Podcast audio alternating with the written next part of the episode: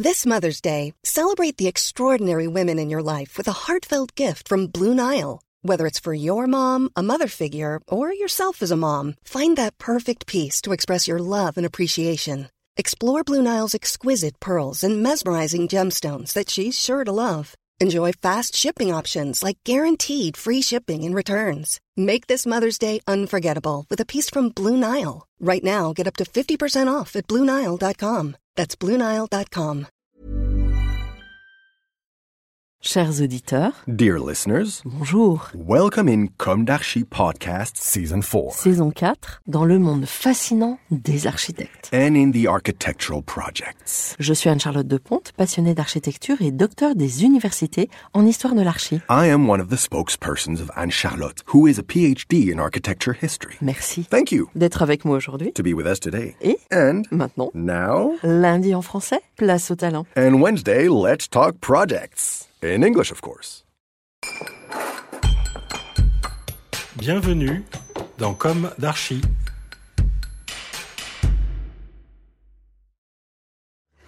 Chers auditeurs, ravis de vous retrouver aujourd'hui en compagnie de l'agence MU et de ses co-gérants Maïra Caldoncelli Vidal, Ludovic Malbet et Grégoire Dubreux. Bonjour Maïra, Ludovic et Grégoire et bienvenue dans Comme d'Archi. Bonjour. Bonjour. Vous êtes architecte et à la tête de MU, implanté à Paris et à Tours, qui compte plus ou moins une quinzaine de collaborateurs. Je vous cite Comme le poète, nous regardons la ville qui mue, le monde qui change. Aussi, nous imaginons une architecture vivante, mouvante et émouvante comme la vie. Des bâtiments qui marquent et qui durent, qui transforment et qui se transforment. Nous traçons des lignes qui comprennent l'époque et les futurs possibles. Des lignes aussi qui surprennent par leur audace, le regard et l'idée.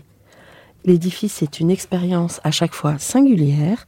Il fait bouger les repères entre extérieur et intérieur, repousse les limites entre nature et structure, entre sol, plafond et ciel ouvert. Fin de citation. Bravo pour ce texte que j'ai trouvé très bien écrit euh, et fort inspirant. Et dans Comme d'Archi, on plébiscite les approches poétiques, car comme tenait à le souligner le philosophe Heidegger, l'homme habite en poète. Alors, double bienvenue ici dans Comme d'Archi.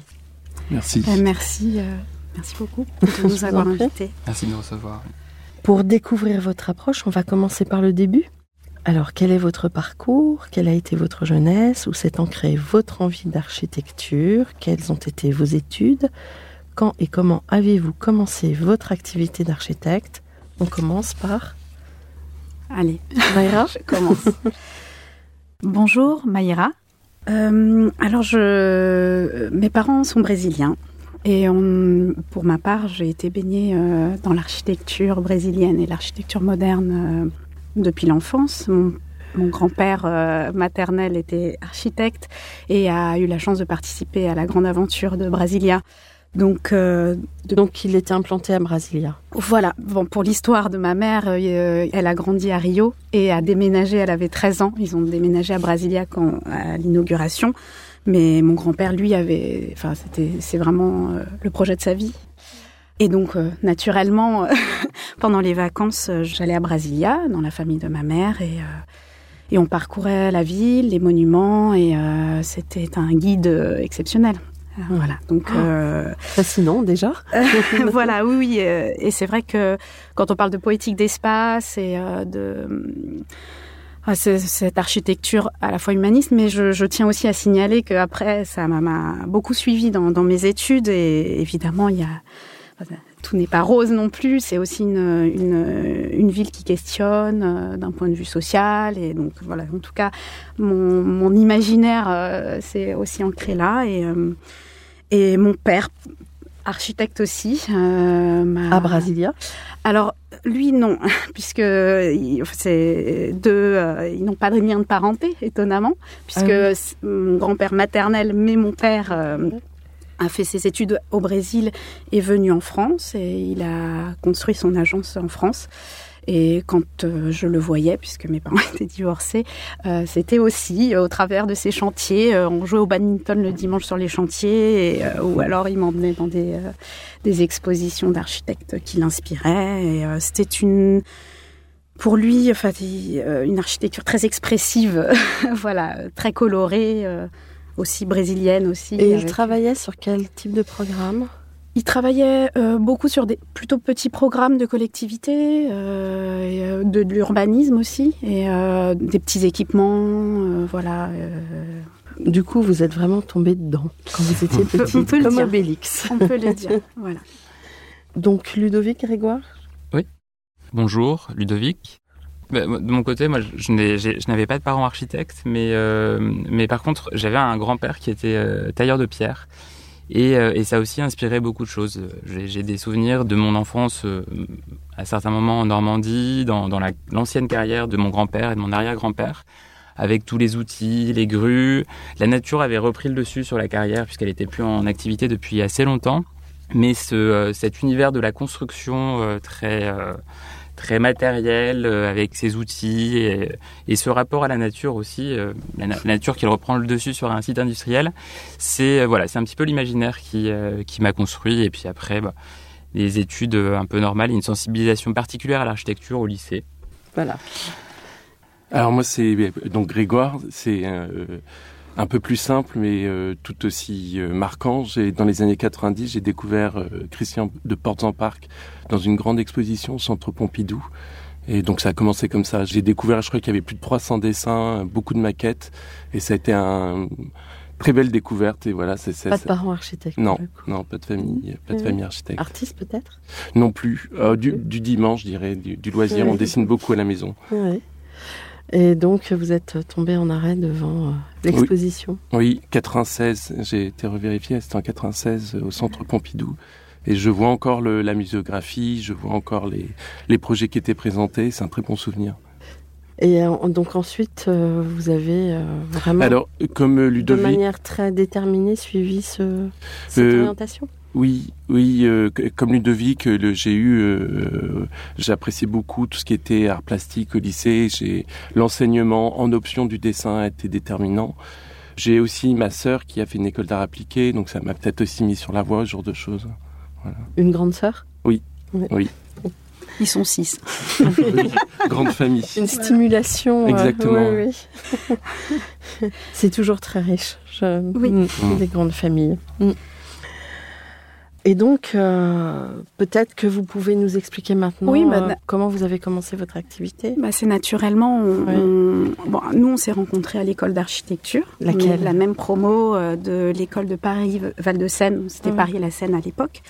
Et euh, je souhaite rendre hommage au, système pédagogique de cette école, puisque euh, on était dans des ateliers différents, mais euh, il y avait c'était un bouillon de culture. Et la pédagogie à la verticale qu'on appelle verticale, où on apprend aussi bien à travers les étudiants plus âgés, on aide sur les maquettes et inversement eux viennent nous aider sur nos projets.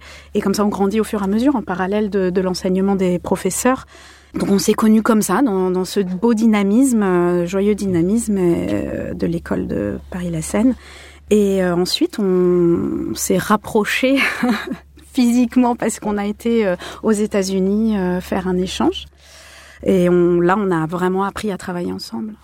Alors, où aux États-Unis? En Californie. À San Francisco, mon petit doigt m'a dit? Alors oui, l'échange était avec l'université de San Luis Obispo, Et on a fait le choix de, enfin de, notre parcours euh, de l'année, de, faire trois mois de stage à San Francisco. Voilà, et on a habité ensemble et du coup on échangeait aussi sur nos expériences professionnelles. C'était des stages, euh, voilà, dans des agences très différentes. Et, euh, ça nous a permis de, commencer vraiment à, parler architecture et à faire aussi sur des concours voilà, on a eu la chance de, aussi de, découvrir l'architecture californienne, américaine, les, les grands, euh, Mhm. Les grandes réalisations. les grandes réalisations.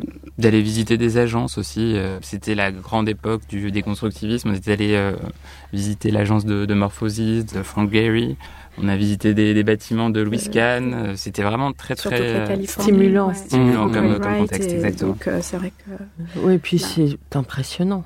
Aussi, Parce ouais. que la nature, il y a une force exactement. énorme. La lumière, Ouais, la lumière. ouais, ouais. Oui. Une impression d'échelle qui nous envahit. Bon, c'est vraiment ça, c'est la toute première impression quand j'arrivais en Californie. Mhm.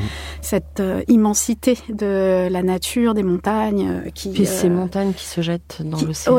Exactement. ouais, ouais. Et cet océan qui est d'une force incroyable. Et oui. aussi. Qui nous fait peur. Ouais, exactement. Ouais. Oui, parce que j'en reviens et j'ai fait une sortie dans la baie de Monterey et Ah oui. euh, je me suis rendu compte que c'était l'Atlantique est pourtant parfois déchaîné, mais là c'est Oui, le Pacifique. Ah, le Pacifique, c'est quelque chose. hein. Ouais, Ouais, ouais. ouais, ouais. Mm. Et euh, oui, quand on allait euh, à la plage, ben, en fait, étonnamment, c'est pas baigné de l'année, mais on, on observait, on se promenait, on- et c'était plutôt une- un paysage d'observation, c'est vrai. Et c'est a- très différent de, de nos habitudes européennes. Euh, Tout à fait. ouais, Ouais. c'est vrai. Très inspirant donc. Oui, ouais, oui. Et donc ça, c'était notre quatrième année. Donc au moment de revenir à Paris, euh, moi j'ai fait le choix de faire mon stage de fin d'études au milieu de mes études et je suis allé à Vienne. Euh, Le hasard m'a amené à Vienne. Donc j'ai fait un stage chez Coupé de Meuble là-haut. Sur le, j'ai travaillé sur le musée des Confluences à Lyon, qui était en phase euh, APD ou qui était en études. Et euh, de façon un peu naturelle, je me suis inscrit à l'école d'art appliqué euh, qui avait trois ateliers d'architecture à l'époque notamment avec Greg Lynn, donc de nouveau la Californie, euh, mais aussi Zaha Hadid et donc euh, Prix, Wolf Prix, qui, est, qui était l'associé de, de Coupé Melblau. Mhm. Et donc je me suis retrouvé à passer quelques années à Vienne et compléter mon cursus euh, comme ça, pendant que Mayra et Ludovic travaillaient euh, à Paris. Donc on aussi après enchaîné, je te laisse peut-être la parole euh, Ludovic Oui, pour bah, parler on- du Japon. on a- on est, nous, on est revenus à, à Paris. Ensuite, on a, après, on a eu chacun nos expériences, euh, aussi bien Maïra, du coup, de, de retour au Brésil. Et, et puis moi, j'ai passé une année, euh, une année au Japon où j'ai fait mon stage de fin d'études à l'atelier Boho, qui a un petit peu plus duré. Et euh, oui, voilà, c'était aussi un, un voyage assez fondateur. Euh, aussi bien de parce que m'a apporté l'agence que le pays et, et les voyages qui, euh, qui, L'atelier est situé à Tokyo. il est à Tokyo. C'est une toute petite structure à l'époque, on était 6. Puis c'est un petit peu grossi de- depuis. Donc voilà pour.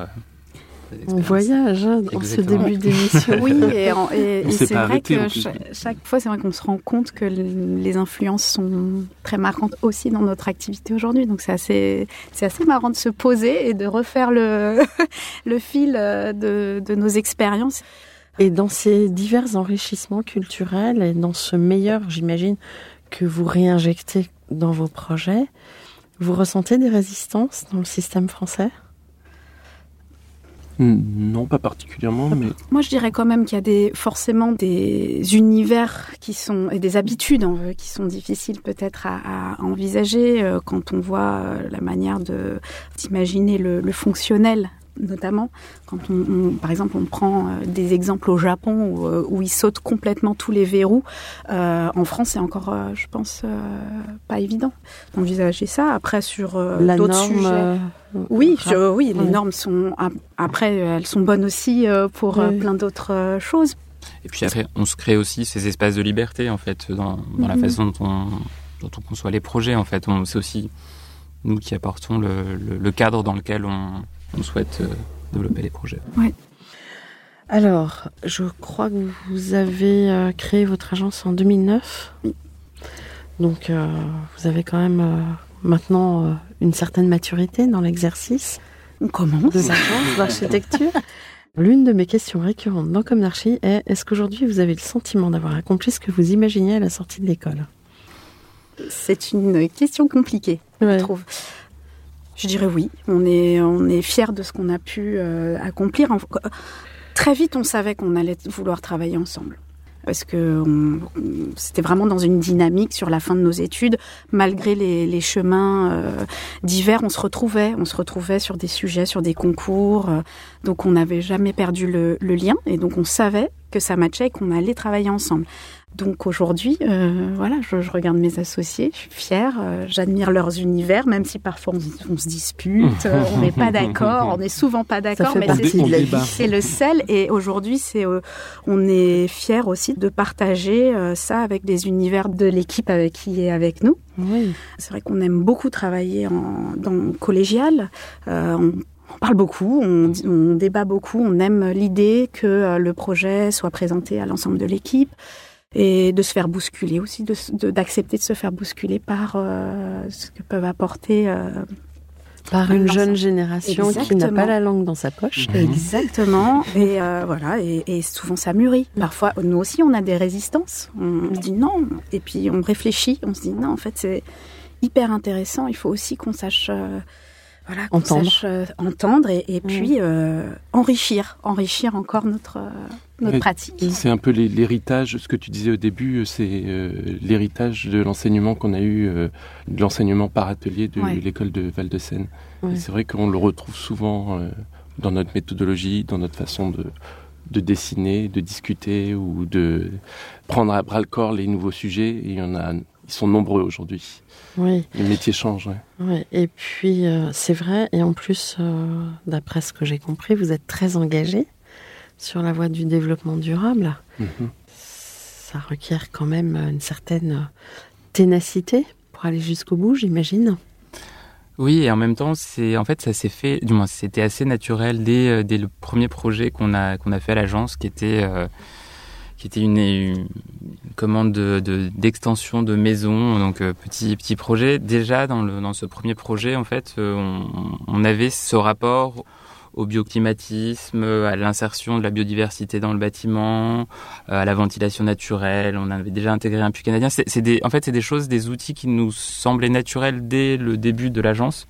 Donc finalement, en fait, cet engagement, il, il s'est fait de mmh. façon assez naturelle. L'utilisation du bois dans la construction, on l'a fait dans plusieurs projets. À chaque fois, on essaie de trouver le, le bon matériau au bon endroit. Donc on n'est pas, on, on pas dans un dogme par rapport à ça, mais c'est de façon naturelle on sait très bien quelle est l'implication de, de l'acte de construire. Dans... En même temps, on ressent un geste assez fort, ce que j'ai cru euh, percevoir, que soit il s'agissait d'immerger euh, le bâtiment dans son cadre déjà naturel, -hmm. mais vraiment, euh, c'est presque comme une fusion. Oui. Ou d'autre part, quand euh, vous construisez en ville, eh ben, d'apporter un maximum de nature en ville. En tout cas, c'est ce que j'ai ressenti quand c'est possible, j'imagine. Tout à fait. Oui, ouais. ça, c'est, euh, ça fait partie de nos leitmotifs. On aime travailler sur plusieurs thématiques qui sont arrivées aussi euh, tout naturellement, mais la biodiversité, justement la nature, euh, le bonheur que ça apporte aussi en ville et le service rendu, je pense, dans, dans des lieux qui sont naturels, euh, de se dire qu'on peut travailler aussi sur l'invisibilité de l'architecture et de la mise en valeur de de cette euh, nature, alors qui est recréée, hein, évidemment, mais euh, je, je, pense que c'est inspirant. Voilà, on, re, on, reprend. Je pense que c'est, ça nous est vraiment bénéfique aussi à, à, à nous, à nous humains. Et, euh... De toute façon, c'est dans l'air du temps. Exactement. Et, euh, mais on sent que vous avez une, une empreinte assez forte dans cette direction. Euh, alors justement, est-ce que vous pouvez parler euh, dans ce cadre de vos projets fondateurs, structurants, emblématiques, d'actualité? Euh, On a un projet d'école. C'est vrai qu'aujourd'hui, on a fait plusieurs concours et on a la chance d'être en étude sur un projet à Issy-les-Moulineaux et dans un lieu assez privilégié qui nous a permis de proposer ce qui nous tenait à cœur depuis plusieurs concours qu'on essayait, c'est l'idée de aussi d'une école ouverte. Il y a aussi l'école en plein air qui est un vieux concept qui date euh, des années 50 si je ne m'abuse, mais qui est naturel, qui était naturel pour nous de, se dire, de proposer que l'éducation, euh, la culture et le fait de cultiver, on trouvait qu'il y avait un rapport euh, fort de l'enfant qui grandit, qui se développe et de pouvoir se dire que euh, l'éducation pouvait se faire aussi à l'extérieur. Donc de projeter les classes euh, dans des, espaces euh, dédiés euh, aussi extérieurs Donc il y a aussi les espaces de l'esprit, liés à l'esprit, à la concentration, à l'observation. Et ensuite d'autres espaces qui sont toujours extérieurs, qui sont aménagés autrement, qui sont le lieu du corps, donc c'est la cour. Donc on, aime beaucoup ces thématiques, comment les lier. Et sur cette école d'ici les Moulineaux, qui était un, grand espace, euh, donc c'est dans le quartier des Épinettes, en hauteur, avec une vue euh, assez merveilleuse, un espace euh, très dégagé. Donc là, c'est un lieu d'expérimentation extraordinaire pour nous. Vous avez euh, pensé à l'école de plein air de Suresnes? Oui, exactement. exactement. Mais je, je, je tiens aussi à rendre hommage à, à la ville, puisque ils ont aussi incité à ce qu'on aille vers ça aussi. Ça, c'était euh, clairement euh, une demande. Ils ont, donc nous, on, on l'a pris à bras le corps et on s'est dit, mais c'est extra. C'est exceptionnel. On avait déjà essayé de le, le, le travailler sur d'autres concours qui n'étaient pas passé. Et là, on s'est dit, il faut vraiment qu'on y aille. Et donc, il y avait plusieurs échelles de vivre à l'extérieur. Donc, il y avait la classe, l'extension de la classe à l'extérieur, la cour, et là, un autre espace de découverte, la toiture végétale, le paysage reconstruit, qui est un, lieu. Donc là, on travaille avec euh, un paysagiste, euh, donc Thomas Secondé, acte paysage.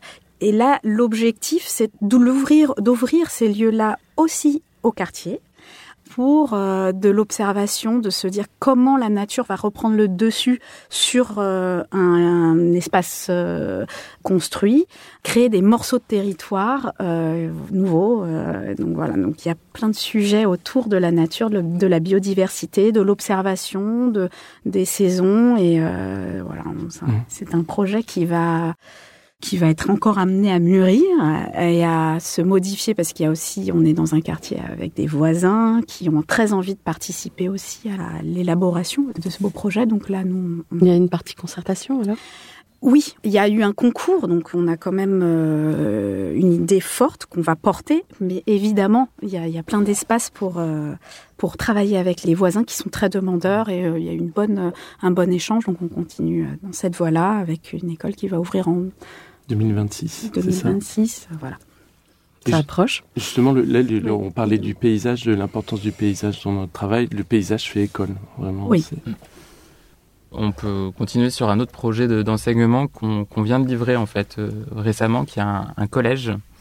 Alors dans un contexte assez euh, assez différent puisque on est euh, dans un contexte urbain au cœur d'un campus universitaire et c'est donc ça, c'est quelque chose qui était très intéressant dans le, dans le programme. C'était comment articuler un collège avec un campus universitaire et comment est-ce que les collégiens qui viennent plutôt d'un quartier un peu défavorisé de, de Nancy puissent bénéficier du, de ce campus. Et donc c'était un, un, concours et avec des, des, exigences très très fortes de la part de la maîtrise d'ouvrage en termes de euh, d'approche biosourcée. C'est un bâtiment qui est certifié Passive House, donc avec euh, des performances environnementales qui sont très fortes. Et on a fait le choix de, de construire ce bâtiment entièrement en bois et en isolation paille. Et euh, donc c'est un, bâtiment assez haut puisqu'il fait, euh, quatre niveaux. Et euh, donc voilà, on a poussé ce mode constructif avec des bureaux d'études avec qui on, a plaisir à travailler, qui sont notamment Gojar Technologies et, Milieu Studio.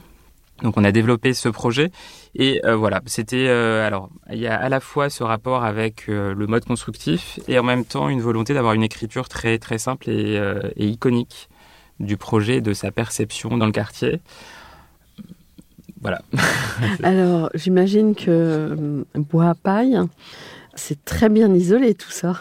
Très très bien isolé. En fait, c'est comme je disais, c'est un, bâtiment passif. Donc l'objectif, c'est de ne quasiment pas avoir besoin de chauffer ce bâtiment, mis à part dans les pics de, froid très très importants en, hiver. Et il a aussi été travaillé. Euh, avec Milieu Studio sur la chaleur d'été et sur l'anticipation euh, du climat et du dérèglement climatique avec de très fortes chaleurs en été. Donc euh, l'approche passive s'est fait aussi sur la partie été pour ne pas avoir besoin de le climatiser, bien évidemment, on a des, systèmes de brasseurs d'air, de, centrales de traitement adiabatique qui ont poussé très loin en fait euh, la performance, à la fois avec un système assez simple euh, et plutôt très low-tech, mais euh, voilà, d'un bâtiment qui sera agréable à vivre aussi bien l'hiver que l'été. Il y a la partie technique, mais je voulais signaler quand même, c'est important et je trouve que mm. c'est l'aspect sensoriel du bois. Je Oui, c'est vrai. C'est une belle réussite euh, aussi pour ça. C'est vrai, vrai, que le, le, le, bâtiment donc a été livré pour la, la rentrée de, de, septembre 2022. Et c'est vrai que les premiers retours de, de quelques enseignants qu'on a pu avoir nous ont dit que par rapport à l'ancien collège dans lequel étaient les étudiants, il y avait un sentiment d'apaisement en fait dans le, dans le collège. Visiblement, le, climat est, euh, est, beaucoup plus euh, calme qu'il ne pouvait l'être dans le précédent euh, bâtiment. Et il y a quelques enfants autistes qui visiblement ont particulièrement fait ressentir leur leur appréciation du, du, bâtiment et la douceur, la douceur des murs, la douceur de vivre dans le, dans le bâtiment. Donc, ce qui est, ce qui est un retour qu'on n'a pas forcément très souvent et qui fait vraiment très, très plaisir. Et, et vous avez laissé le bois apparent à l'intérieur. Exactement. Donc il y a une odeur, il y a une chaleur. Exactement. Au niveau acoustique, il y a une absorption. Voilà, il y a eu un travail acoustique assez mmh. important de fait avec, euh, avec Aïda aussi. Euh, et c'est important de le signaler parce qu'aujourd'hui, les, les, pompiers de Paris euh, veulent, euh, pour des raisons euh, justement de normes, encoffrer tout le bois. et là, c'est un petit message. Je veux dire, c'est vraiment ces limites techniques peuvent être euh, problématiques. Euh, problé oui, problématiques, mais surtout résolues, dépassées. pour dépasser, mmh. pour quand même. Je pense que c'est très très important de, mmh. de qu'on sente le bois, qu'on le voit et qu'on vive avec. Ça me fait penser euh, parce que j'ai une spécialité de par rapport à l'architecture métallique. C'était un peu le problème à l'époque euh, avec le métal. Et quand c'est bien mis en œuvre et bien maîtrisé, il n'y a pas de problème. Mmh. Exactement. Ah, ouais. Mmh. D'autres projets? Euh, oui, moi j'ai donc on a parlé d'équipement, j'ai plutôt parlé de logement parce qu'on fait aussi des mmh. logements à l'agence. Et lorsqu'on dessine, euh, ce qui est important pour nous, donc là on en a parlé justement pour euh, un collège ou un groupe scolaire, euh, c'est euh, on, crée des liens quand on dessine. Et dans les logements, on veut, c'est quelque chose qui est assez important de savoir comment on rentre chez soi, comment on passe de l'espace public à l'espace intime. C'était cet interstice, tous ces sujets, tous ces lieux communs sont des lieux de rencontre, d'échange, de sociabilisation, de vivre ensemble. Donc c'est un sujet, nous, je parlerai là de façon générale sur les logements, euh, c'est une, chose euh, sur laquelle on travaille beaucoup euh, dans les logements. -hmm. Donc j'ai fait concis pour... D'accord, alors peut-être pouvez-vous citer... Un exemple oui. oui, je pourrais citer donc, une opération qu'on a livrée à Cheville-la-Rue il y a peut-être deux ans maintenant. C'est dans la ZAC Anatole France. Donc euh, c'est une ZAC qui est partagée entre. Euh, il y a toute une partie qui a été rénovée, il y a une partie démolie et reconstruite. Nous, notre parcelle, on s'insérait dans un tissu pavillonnaire. Faisait la transition entre une typologie assez haute et une typologie euh, résidentielle, petite, euh, faite de petits jardins et autres. Donc on avait peu de place pour beaucoup de logements. Mais malgré tout, on a réussi à offrir une terrasse généreuse, un balcon, euh, une loggia à chaque appartement. Donc, importance de cette continuité intérieure-extérieure qui est assez récurrente dans nos projets. Euh, mais aussi donc ces espaces partagés dont je parlais, ces interstices qui sont très généreux, qui sont un lieu de rencontre. Et on, on y est retourné, euh, j'y suis retourné à plusieurs reprises après la livraison, et on s'est retrouvé à discuter avec les voisins qui justement habitaient ces espaces intermédiaires. Donc on a rencontré des enfants, on a rencontré des familles, ils nous ont expliqué qu'ils se sont connus très rapidement. Donc pareil, c'était toujours plaisir de voir ce... D'avoir euh, des retours positifs. Oui, oui, et justement se rechercher, justement, on a dessiné des lignes pour tisser des liens, créer des liens, pour... Euh... Oui, donc ça a fonctionné. Ouais. Oui, de se dire que l'échelle de l'intermédiaire, là, le, le, finalement, le, le, fait de pouvoir accéder à l'extérieur, comme des, des rues euh, verticales, peut aussi être travaillé à, à plein d'échelles. il n'y a pas. Quel est le maître d'ouvrage sur cette opération? Alors c'est EFAGE, c'est une ZAC de Michel Gutmann qui est donc l'aménageur et l'EPA Orsa qui organisait donc à l'époque l'EPA Orsa. Voilà. Et la ville était quand même très présente. Oui, oui, oui, oui, oui. Ouais. D'accord. Ouais. D'autres projets Ou... On peut rebondir sur le logement, sur une autre thématique du logement notamment. On, on, travaille sur un projet depuis 2018 qui est dont le chantier est en train de se, euh, de se finaliser. Il s'agit de 114 logements appelle les logements flex, flexibles et réversibles.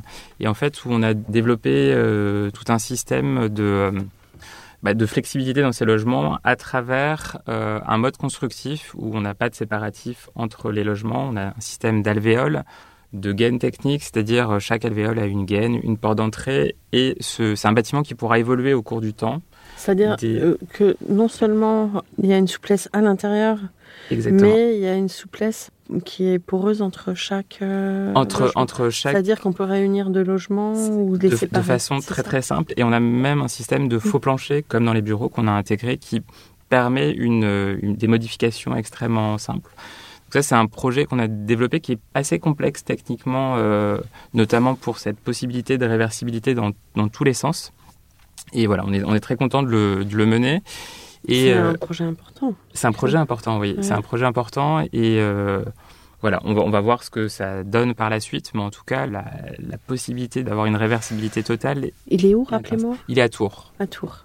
D'accord. Oui, dans un et, et c'est vrai qu'il y a aussi un principe juridique qui est allié, c'est que à la vente d'un bien, le voisin a la priorité pour mmh. un rachat d'une ou de plusieurs alvéoles. Donc euh, il y a aussi ce système euh, global enfin, qui met en avant la possibilité de, de s'étendre euh, en fonction des besoins. Oui, c'est intéressant. Mhm. D'autres perspectives peut-être?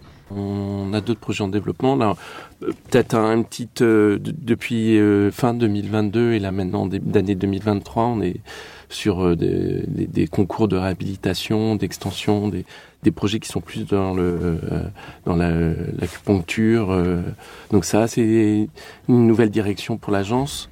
Après, euh, peut-être on a des thèmes assez récurrents dans l'agence. Si on peut synthétiser les projets qui ont été faits et les projets à venir, on se rend compte, euh, par exemple, cette, euh, vous en parliez, on en parlait tout à l'heure, euh, ce rapport au paysage, comment le bâtiment peut faire fusion avec le paysage.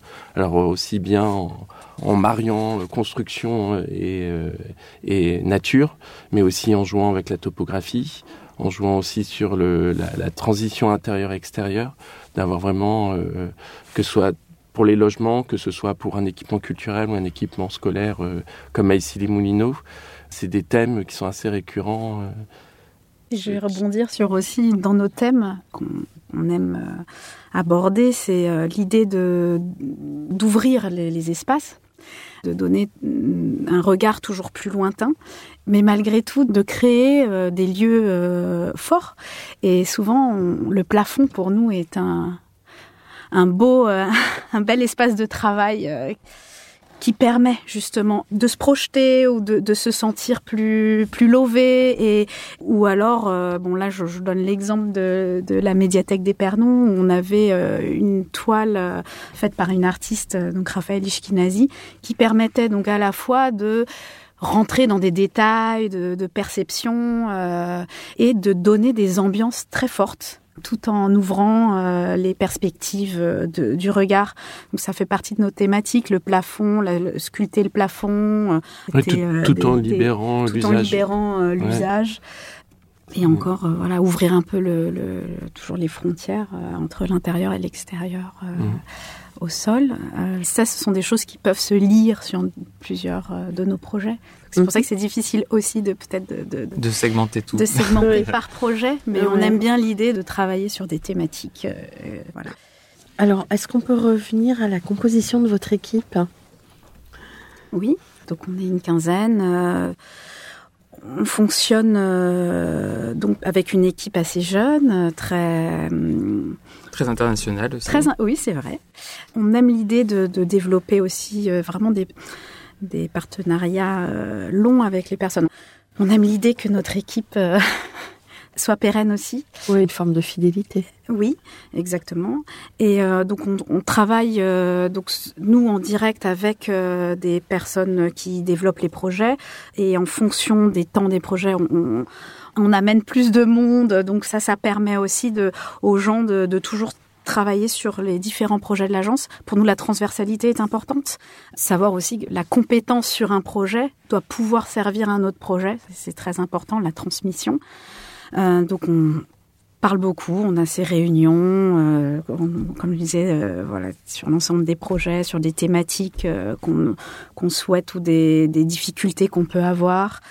Et on, on, travaille assez naturellement, assez librement. C'est vrai que c'est un petit un, un peu le, le, le système d'atelier. Oh, on a aujourd'hui euh, Frédéric, euh, qui a notre âge, qui était un, une personne qu'on connaissait déjà, qui a une belle euh, belle expérience de chantier et d'exécution. Donc nous, il est aussi à, un nouveau pilier. Ah oui, c'est vraiment très important de se dire que on a cet imaginaire qu'on apporte au concours, mais il, il faut absolument qu'on puisse le ressentir euh, dans un projet construit. Mmh. Et c'est euh, un temps qui peut être très long. Il faut pas perdre en fait, le, faut pas perdre euh, l'ADN, euh, le pilier. Et c'est vrai que Frédéric euh, permet de tenir le projet. Exactement. Sur l'exécution et, et, et, aussi dans la transmission. Lui, il adore aller aussi dans toutes les équipes, à toutes les, à toutes les phases et, et d'apporter son, son savoir-faire, euh, son expertise, son point de vue. Et je, pense que ça, ça, ouais, dans l'idée de la transmission, encore, je me répète beaucoup sur ce mot-là, mais euh, c'est assez important dans, dans la vie de l'agence.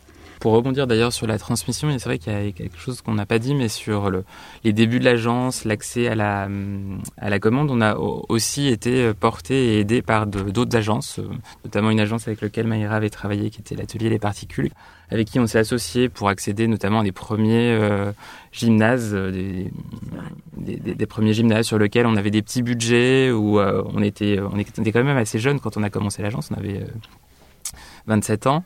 Et en fait, ils nous ont vraiment aidés et, et portés. Et pour nous, c'était très important et c'était une approche qui était importante. Et, la même chose se passe aussi avec des personnes qui sont passées par l'agence, qui, euh, qui montent leur structure parce que c'est aussi le, fil de la vie et avec qui on s'associe sur des projets pour, pour continuer. Voilà. Donc euh, la transmission, c'est à la fois à l'intérieur de l'agence, mais aussi entre les, entre les agences et entre les, générations d'agences. Voilà. Oui, je crois que ça devient de plus en plus fort à partir de votre génération il me semble. Exactement, oui, ouais, c'est vrai. Les partenariats, les associations. Ouais. Oui. C'est une, une, autre manière de faire. Euh, moi, j'ai commencé avec les grandes stars, et, euh, qui n'étaient pas toujours tendres les unes avec les autres. Ouais. Euh, et alors, l'architecte est amené à projeter sur un temps long. Qu'est-ce que vous vous dites chaque matin au démarrage de votre journée pour continuer à tracer le chemin? Quels éclairages donneriez-vous à tout à chacun pour appréhender le monde? Je dirais entre parenthèses compliqué, dans lequel nous vivons. la question du temps long, c'est, elle est, elle est intéressante et en fait, c'est un peu la, une partie vraiment primordiale de notre métier et j'aurais tendance à dire justement, ce qui nous fait nous lever le matin, c'est, c'est d'avoir un, métier qui pour nous a beaucoup de sens et notamment le sens, c'est le temps long et le fait de pouvoir agir. Justement, on parlait de de notre métier qui a énormément évolué depuis, euh, bah depuis qu'on a commencé, depuis une vingtaine d'années. Et, euh, en fait, son impact est tellement primordial sur, euh, sur l'environnement. On connaît l'impact de la construction sur l'environnement, il est considérable. Et en fait, se lever tous les matins en se disant qu'on peut aussi changer le monde à partir de, la pratique architecturale, comment transformer la ville, aussi bien dans les usages que dans les matériaux, que dans les performances. C'est une chose qui nous motive le matin. Et de se dire, qu'on n'a pas forcément les réponses. Et aujourd'hui, c'est marrant parce que on se forme aussi pour ça. Euh, je voulais parler de l'Institut des futurs souhaitables, qui est un, une école de la prospective. Et on, donc là, on est en train de participer à cette belle formation. Ils appellent ça un voyage c'est vraiment formidable. Et, justement, l'idée de prospective, d'imaginer le futur, d'imaginer un futur optimiste.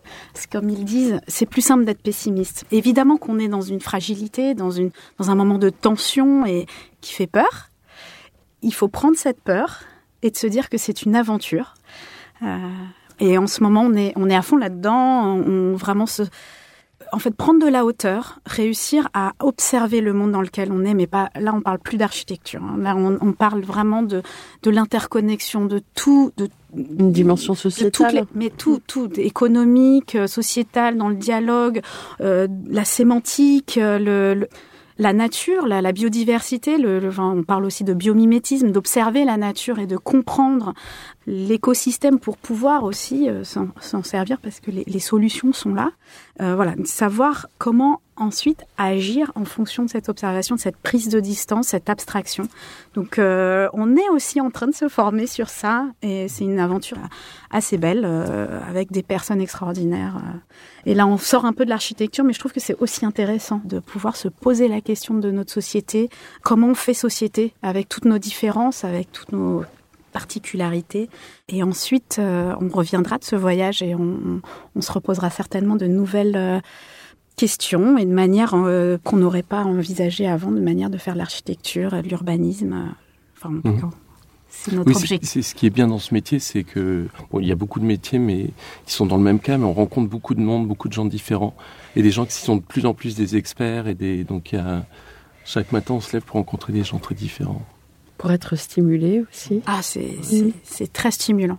Justement, c'est vraiment, évidemment, on est tiraillé par euh, le moment dans lequel on vit, qui peut être euh, vraiment euh, difficile, mais euh, il faut, oui, on est, c'est le facteur humain qui fait qu'on, je pense qu'on peut faire de belles choses.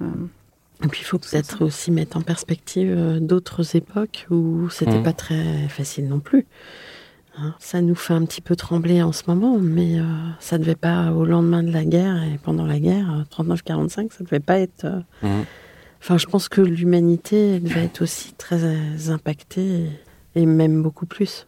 Exactement. Tout à fait. Et d'ailleurs, au sortir de la guerre, c'est aussi le moment où il y a eu le, des, impulsions qui étaient très fortes pour, pour recréer. Donc, il faut aussi anticiper ce qui peut se passer d'un point de vue assez positif sur l'avenir il y a des choses qui se passent, euh, qui sont complexes en ce moment. Il faut essayer de peut-être euh, voilà, essayer d'anticiper que s'en extirper avant que ça nous tombe sur la tête et faire des propositions.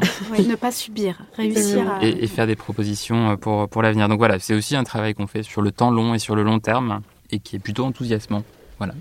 Alors, vous imaginez le monde de demain comment? Vos rêves d'architecte?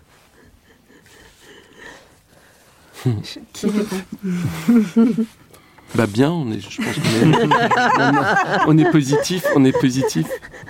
Non, je trouve ce que Mayra et Ludovic ont dit juste avant, en effet, c'est de prendre le temps euh, de regarder, d'anticiper, de se poser. Euh. Peut-être que c'est vraiment de, de, à la fois comprendre la complexité du, du monde tel qu'il est, ne pas le simplifier, le, le rendre non plus simpliste et surtout ne pas oublier euh, au final que la poésie est importante au-delà de toutes les problématiques, le, désir de voilà de la narration euh, en architecture, euh, dans la ville. La poésie est quelque chose qu'on ne veut pas oublier et qu'on ne veut pas mettre de côté, quelles que soient les complexités et les enjeux qu'on a a affrontés pour voilà pour le monde de demain allier frugalité et gourmandise. Mhm. et euh, je voulais rebondir aussi sur ce que disait euh, Grégoire, euh, oui, de, voir les choses de manière optimiste. Et aujourd'hui, on parle d'impact carbone, de réduire l'impact carbone. Et en fait, nous, notre objectif, c'est d'être régénératif, de se dire qu'on va au-delà de la réduction de la neutralité, mais qu'on va dans le plus, on va dans le, le mieux avec moins. Ce sont des sujets qu'on connaît tous, mais oui, c'est comme ça qu'on voit, c'est comme ça qu'on voit. Mmh. Bah, vous allez diffuser juste après SOM, et c'est exactement leur message euh, de manière extrêmement forte, de mhm. faire que la ville soit complètement résiliente. Mm. Ouais. Je pense que ça devient le message de plus en plus euh, fort avec euh, des expérimentations aujourd'hui qui permettent aussi de l'envisager. Je pense que les architectes savent qu'aujourd'hui, il y a des voies possibles. Exactement, et pas que les architectes, les décideurs, parce que encore une fois, tout seul, euh, on peut porter des beaux messages, mais euh, faire le projet ne, est un travail collectif de tous les métiers. Et euh, oui, par contre, je pense qu'on on en a de plus en plus conscience, ça devient de plus en plus prégnant quand on se lève le matin, justement, on n'est pas les seuls à, se lever en se disant euh, qu'il faut absolument qu'on change de paradigme. Et euh, la chance, c'est que euh, les décideurs, les professionnels aussi maîtrise d'ouvrage en ont de plus en plus conscience. Donc ça, ça nous permet aussi d'aller plus vite. Il faut qu'on embarque tout le monde avec nous.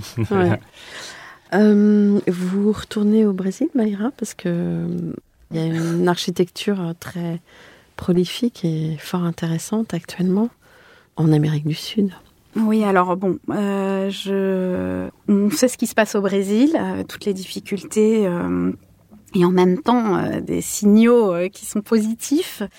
Il y a une difficulté de temps, c'est-à-dire qu'il y a ces beaux projets qui sortent, sont extrêmement inspirants, mais mettent du temps.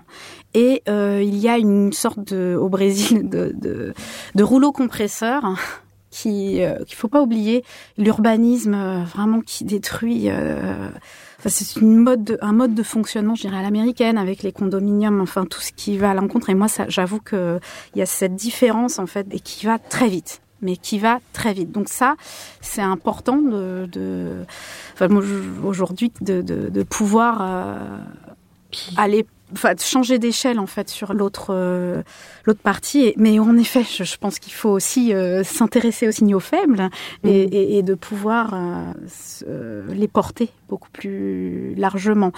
Voilà. Et en, et en parlant de ça, on- en fait, on a aussi pas mal de relations avec des, des agences brésiliennes, et notamment des jeunes agences qui ont, avec qui on a travaillé, qui sont passées par l'agence, et qui sont plutôt, au contraire, très enthousiasmants sur, sur leur capacité à, à réinventer l'architecture après le modernisme, passer à une autre étape. Et euh, en fait, on, on a notamment le l'agence de, de Marcos Franchini et de exactement. Natalia Baum. En fait, c'est une nouvelle génération. c'est une nouvelle euh, génération qui- et qui qui prend et qui porte la relève et euh, il y a quand même beaucoup d'espoir au Brésil, je trouve. Merci pour cette note. euh, mais c'est vrai que là, oh, je, suis rentrée dans la, dans la facilité du, du pessimisme, peut-être. Oui, oui. Mais euh, il faut, il faut, en fait, bon. Bah, vous avez une conscience de cette réalité-là parce que vous êtes euh, quelque part immergé naturellement aussi. Tout à fait, Ouais. tout à fait. Oui, oui. Mm. Mais euh, Et parfois, il faut être inconscient pour engager certaines voies. Oui. oui, oui. Mais euh, c'est vrai que la réponse est dans la nouvelle génération et, et je pense que ça, voilà, c'est, plein de. Bon. Il y a des choses à faire. Et euh, peut-être euh, des architectures dans d'autres pays à l'international? Pas forcément. On a des associations avec des agences, euh, notamment une dernière association avec une agence euh, installée à Berlin. Donc avec plus- Max Dodler, on, Voilà. on peut la Ouais. citer. Mhm. Et euh, ces collaborations internationales, elles sont très intéressantes. Mhm. Après, il faut voir à quelle échelle. Quel est le sens aussi de euh, construire très loin quand on se pose des questions euh, plutôt très locales Après, par contre, s'inspirer et s'influencer à travers l'architecture qui peut se faire tout autour euh, du monde, ça c'est évident. Après, aller construire euh, très loin, ça n'a pas forcément beaucoup de sens pour nous. Oui, non, aujourd'hui, ça n'est pas une- un objectif euh, voilà, de, De développement. de développement, exactement. D'accord. Quel conseil donneriez-vous aux étudiants en architecture aujourd'hui? Grégoire? Ouais, euh, de pas avoir peur de l'aventure, du voyage. euh, je pense que il faut euh, pouvoir regarder euh, le plus loin possible, aller chercher des expériences euh, les plus variées possibles. Ce serait le conseil, voilà, de voir euh, au-delà des cinq années d'études et euh, peut-être. euh, et ça, c'est un système. Donc, on a des personnes qui sont en, en contrat en alternance dans l'agence donc euh, qui passent trois jours à l'agence et deux jours euh, à l'école. Donc c'est un rythme difficile pour eux, mais je pense que ce rapport euh, entre l'université et le monde professionnel est quelque chose d'assez important. Donc vraiment savoir marier le plus tôt possible. Mettre en application. Ouais, exactement. Alors moi, je vais mesurer euh, ce que tu dis. Moi, ce que je conseille justement à, à ces personnes qui viennent à l'agence, c'est de se dire ne rentre pas trop tôt dans le dans le Dans le concret. dans le concret parce que euh, ça s'apprend. Et par contre, ce qui ne s'apprend pas, c'est de rêver et c'est de se C'est de un bon moment pour rêver exactement. Et l'école, c'est le lieu Ouvrir le extra- champ de l'imaginaire. Exactement. Ouais. Et après, en effet, c'est la difficulté, c'est de pouvoir euh, faire se rencontrer ces deux mondes. Mais je pense que c'est important de, de pouvoir. euh, Je reprends ce que vous disiez sur l'inconscience. Et ça, c'est la beauté de la jeunesse. hein. Je pense que de de se dire qu'on va porter un, un imaginaire, euh, un, la poésie dans l'architecture euh, parce qu'aujourd'hui on, a tous peur, donc il y a une sorte de rationalité qui prend le pas, et je pense que c'est aussi important de, pouvoir euh, se relibérer. Se, ouais, se relibérer, mais en ayant, en gardant euh, la, sobriété de, constructive, la conscience, ouais, de chaque dessin, chaque geste qu'on fait. Exactement. je, pas. Bon, peut-être un mot de la fin sur des choses que vous avez envie de faire, des messages que vous avez envie de faire passer Le mot de la fin Oui, ben je. Euh, peut-être sur le nom de l'agence Ah oui on, on, finit par le début. Oui, et la boucle sera bouclée. Ah, euh, donc le nom de l'agence MU, qui synthétise finalement, on n'a pas assisté au débat de savoir que on a des points de vue qui sont parfois un peu différents, mais on arrive toujours à un bel ensemble. Dans le mot mu, il y a des choses assez variées qui nous représentent assez bien, je pense. Il y a le mu de la simplicité, de la culture asiatique. Il y a le mu aussi du euh, territoire euh, perdu. Mus, c'était une île semblable à l'Atlantide qui a disparu, et donc il y a un territoire imaginaire, il y a quelque chose de l'ordre du conte et, du récit. Il y a le mu aussi de la mutation, savoir euh, muter, savoir s'adapter, savoir changer. Voilà, donc c'est trois thèmes qui synthétisent ou qui pourraient parler de l'agence hein, et, de nos trois personnalités et des nouvelles personnalités qui rentrent dans l'agence aujourd'hui. Bon, bah écoutez, bravo en tout cas pour euh, votre beau travail euh, qui euh, est empreint d'une personnalité assez forte. Donc voilà. Chers auditeurs, merci pour votre écoute. Rendez-vous la semaine prochaine pour un nouveau numéro. D'ici là, prenez soin de vous. N'oubliez pas l'anglais. À bientôt. Au revoir. Au revoir. Au revoir.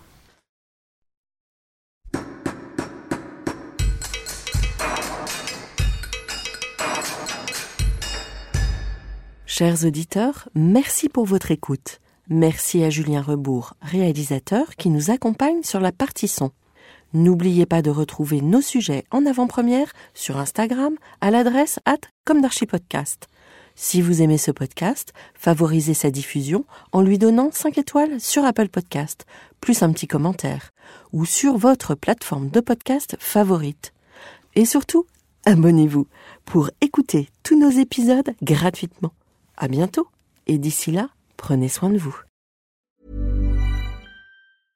Imagine the softest sheets you've ever felt. Now imagine them getting even softer over time. That's what you'll feel with Bowl and Branch's organic cotton sheets. In a recent customer survey, 96% replied that Bowl and Branch sheets get softer with every wash. Start getting your best night's sleep in these sheets that get softer and softer for years to come. Try their sheets with a 30-night guarantee. Plus, get 15% off your first order at bowlandbranch.com. Code BUTTERY. Exclusions apply. See site for details.